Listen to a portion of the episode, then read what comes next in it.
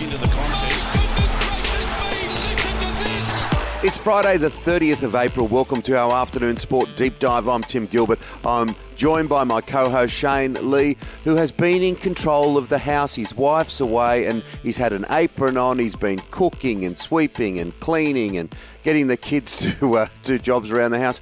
How are you coping? Mate, it's running like clockwork around here, mate. All good, but uh, yeah, the most exciting thing is, mate, it's Friday. Bring on the weekend, mate. Bring on the weekend. It's um, hopefully a little bit of golf this weekend, and uh, if this weather continues, It's running like clockwork. it's running like clock. It's beautiful. Alrighty, good to see it's running like clockwork. You are a domestic goddess, you really, really are. Today on the show, we have Queensland comedian Shad Wicker on the show. He loves his rugby league, and boy, oh boy, there's plenty to talk about. And what about motorsport? It's all over the place this weekend. The F1 GP, what's happening with Daniel Ricciardo? Our man, our guru, John Thompson, joins us.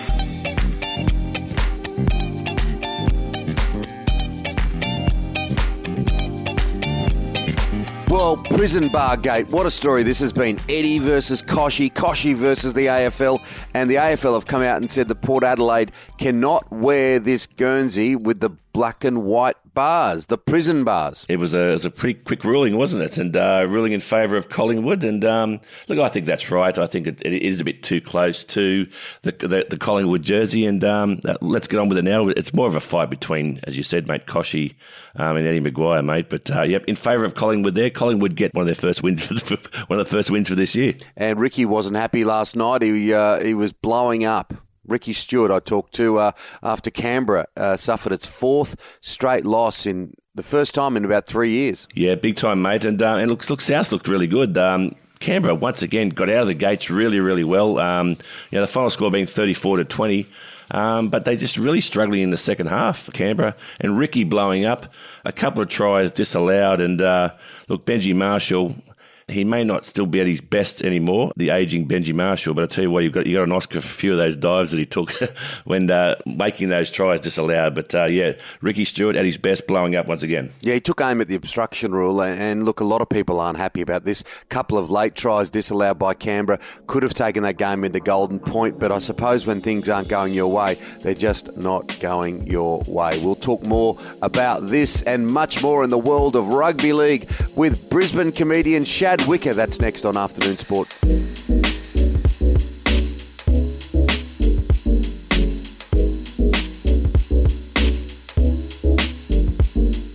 Time to talk to our man, Queensland comedian Shad Wicker. He's a rugby league tragic. How are you, Shad? Man, I'm good, boys. I'm doing okay. Uh, I'm, I mean, I'm a bit sad after the Warriors last week, but I'm okay. We're back. We're back already. New week of footy. A new week of footy, Shad, and uh, it seems every week Ricky Stuart's having another blow up. Uh, South winning last night, thirty-four to twenty over the Raiders. Did you see Ricky's blow up this week? Mate, I'll tell you what, he blows up after every single game. I think this guy complains about the rest even when he wins, doesn't he? Like, he's worse. You know what? He's worse than, um, like, you know, how every time a hooker, whenever the play the ball happens, they always put their hands in the air.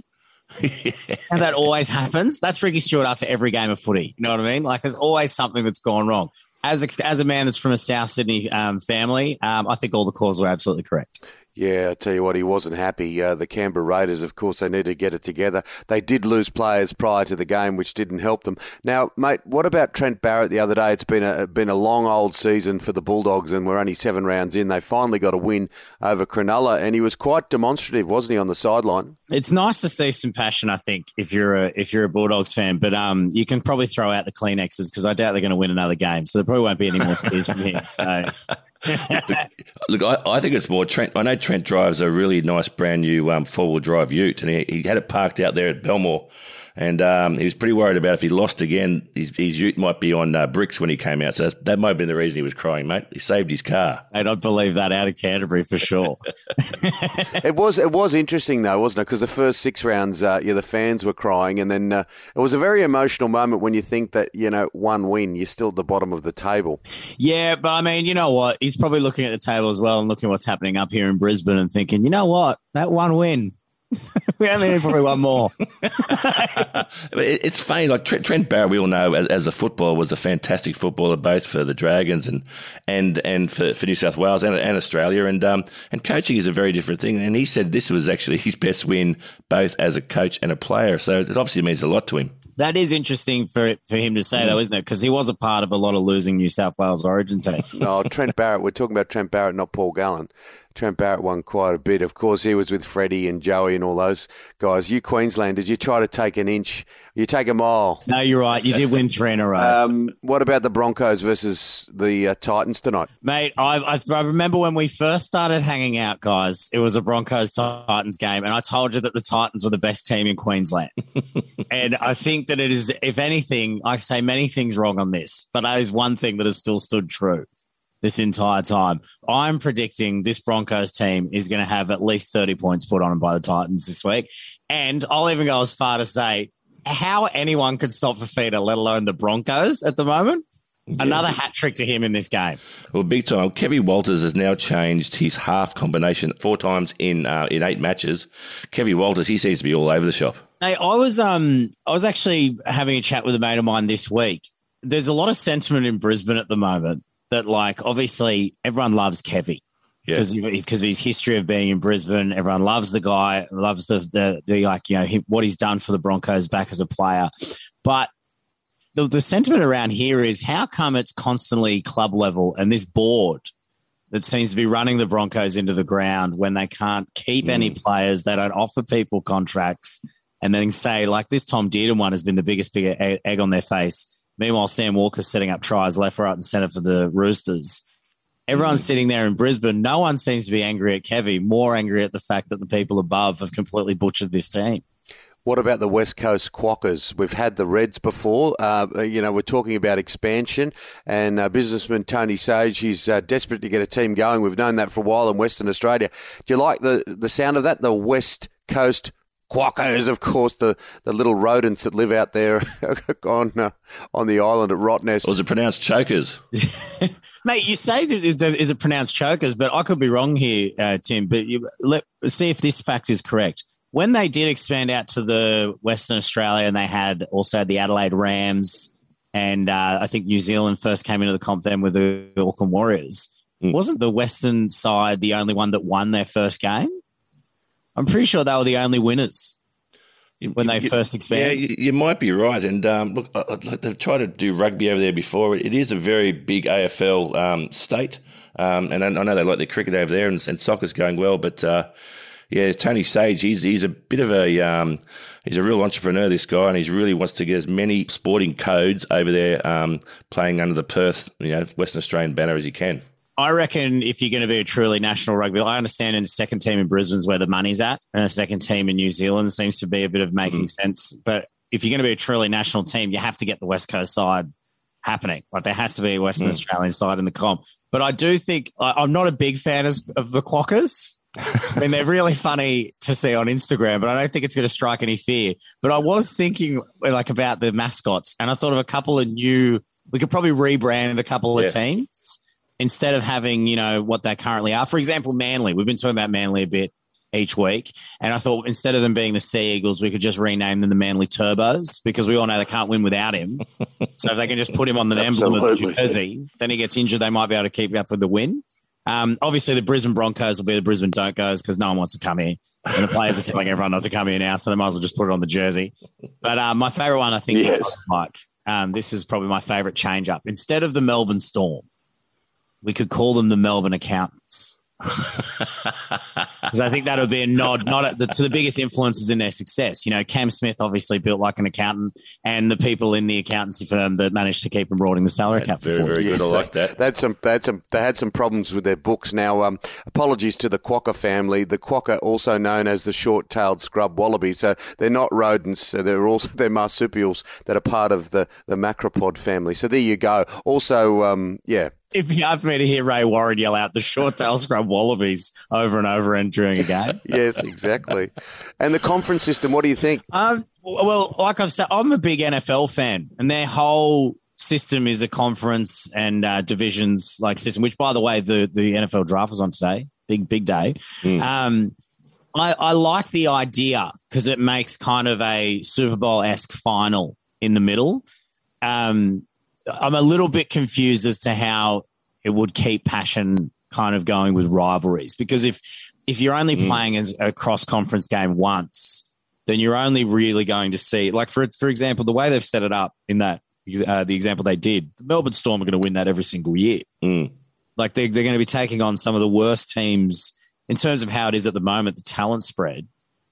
That that conference with New Zealand, the Broncos, the Titans, all the Queensland teams, and Melbourne it's it's hard to see anyone who would be up for the task when Sydney gets most of the rich clubs are in Sydney. So I, I don't know if the balance is right with the conference. Mm. That would be my my only issue with it. But if they do expand, they go to the western like side, and it, and it gets a lot larger. Then I get it, but I don't know if going to going up by two more teams and then doing a conference is going to work. You'd have to be much bigger to do something like Look, that. I, totally agree. I think I don't think it's big enough or stronger enough in the other states just yet to, to that, that, to happen. And there's more- 32 teams in America. Like in America yeah. for their conference system, there's 32. It's twice the size of the comp. Yeah. Yep. Like, and that's why it works because you've got so many teams in the finals, so much competition and so much money in the game that I think you would just see the weaker teams get weaker. Absolutely. Shad, uh, you have been a font of information this afternoon, sport. We will talk to you next week. No dramas. See you then.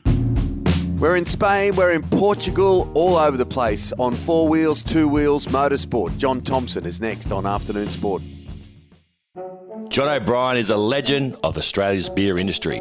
In 2003, he dreamed of producing a great tasting beer that could be enjoyed by everyone, free from the ill effects of mass produced wheat and barley. John began a brewing journey blending unique aromas and flavours offered by ancient grains such as sorghum and millet. He perfected recipes over time which have led to 40 local and international awards, including three gold medals at the Australian International Beer Awards, a gold medal at the Indies, and a silver medal at the Beer World Cup. Proudly 100% Aussie owned, made in Ballarat, O'Brien Beer is Australia's most awarded gluten free beer and widely available around Australia through major retailers and online at rebellionbrewing.com.au. O'Brien Beer, the beer that loves you back. Time to talk motorsport. John Thompson, how are you? I'm very well, thanks, Tim. Mate, let's start with uh, Dan Ricciardo, mate. Uh, what's happening with him at the moment? Well, Shane, it's only two races in. Everyone had very high expectations, including probably me as well. But, you know, the reality is these cars are so complex and so nuanced between teams. The designs make them quite varied, even though largely they're all the same on the outside, apart from, you know, some aerodynamic mm. changes.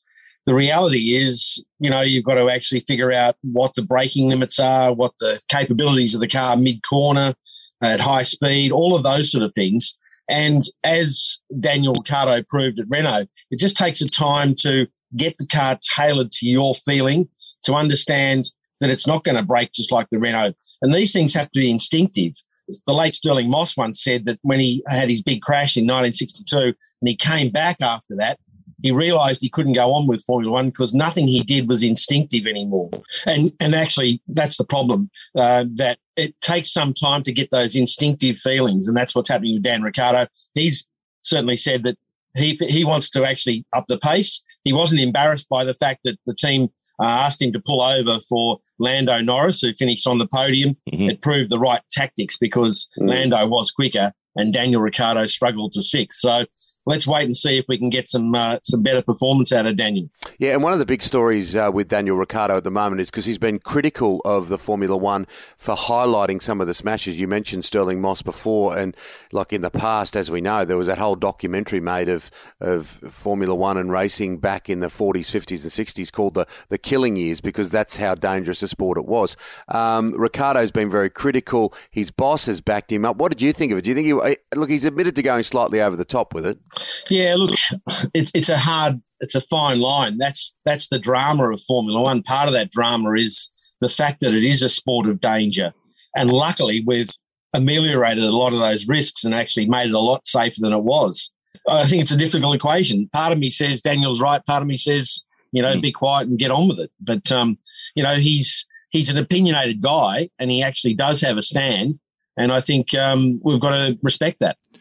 Mate, um, the, uh, there's drama, drama on the track. There's also drama off the track. The Red Bull team are headhunting key Mercedes personnel for its new engine program next year. They are indeed, Shane. Of course, next year, Honda pulls out of Formula One, but Red Bull has said, we'll take over that whole Honda engine program and do it in house mm. and build an engine to rival Mercedes Benz. They're almost there now. The Honda's actually proving to be very quick. And like Honda did back in the GFC, when they pulled out of Formula One, they actually had an engine that took Jenson Button to the championship that year yeah. in an unbranded car. So likelihood is Honda will pull out of the Formula One championship next year and Red Bull with Max Verstappen could win the championship. But to do that and to make sure that they've got that ongoing technology, they're actually headhunting some key personnel yeah. out of Mercedes Benz. And apparently, Helmut Marko, the racing advisor for Red Bull Racing, has really jumped up and down because he said Mercedes Benz are doing everything they can to try and stop these guys from coming to Red Bull. Well, duh. you know, if you've got a, a, key personnel who is responsible for making sure that you uh, have an edge over the opposition, you're going to try and hang on to him. That's only natural. Um, Red Bull have got just potloads of money. Amazing how much money you can make out of uh, sugary soft drink. Um, mm. but they mm. um, they've got plenty to spend on Formula One, and they're throwing it around with gay abandon. What about the MotoGP this weekend? Uh, that name Gardner. Yeah, well, Remy leads the Moto Two and is in rude form. He's riding extremely well. And um, we may well see a Gardner on a World Championship trophy later in the year. It's a long way out. It's only race four of the championship this weekend, I should say. But he is showing a clean pair of heels to his opposition. Of course, his main opponent uh, at the last Grand Prix in Portugal, Sam Lowe, crashed out, which left Remy with um, more points and the lead in the championship. So we're looking for great things this weekend. And we're also looking for a better performance from our man in Moto 1 or Moto GP, I should say, Jack Miller, who uh, has been underwhelming so far in the races in the Moto Championships this year. Finally, and I don't want to give you too much time to talk about this because you manly people become very, very boring. But, you know, Des Hasler was almost at Centrelink at the start of the year. Now you blokes are flying with Turbo. yeah, they are doing well. But we're taking every game at a time, and this weekend's a big uh, a big challenge in Bathurst against Penrith. But any team in the in the uh, NRL can be beaten on any week. So let's wait and see if we can uh, break the, uh, the, the Penrith run of wins. I somehow doubt it. They they went through last year winning every game except the grand final, but. We'll wait and see. We're we're uh, we're quietly confident. Yeah, well, definitely. Well, I think they're playing well, but it's, just amazing. We're talking about earlier in the week what uh, what one player can do in uh, you know, Tommy Turbo, and um, I just hope he stays fit. You know, he's had a lot of um, hamstring injuries, and uh, I hate to say he might be even one hamstring away from uh, from ending his career. But um, I hope he keeps playing well, and I hope Manly give the Panthers a really good. Uh, good go this weekend. Thanks for your time, John. Yeah, from doing sprint races. Tomo, we'll talk next week. Good on you guys. That's it for afternoon sport today. We'll be with you Monday to Friday every week. Hit subscribe on your podcast app so you don't miss it. A big thank you, of course, goes to Shad Wicker today and to John Thompson. Thank you to our wonderful sponsor, Shana. Yeah, www.spartansportshq.com. And, of course, our great producer, Dan McHugh. We'll be back on Monday with your daily dose of sports news. Catch you then. We'll see you then, guys. Take care.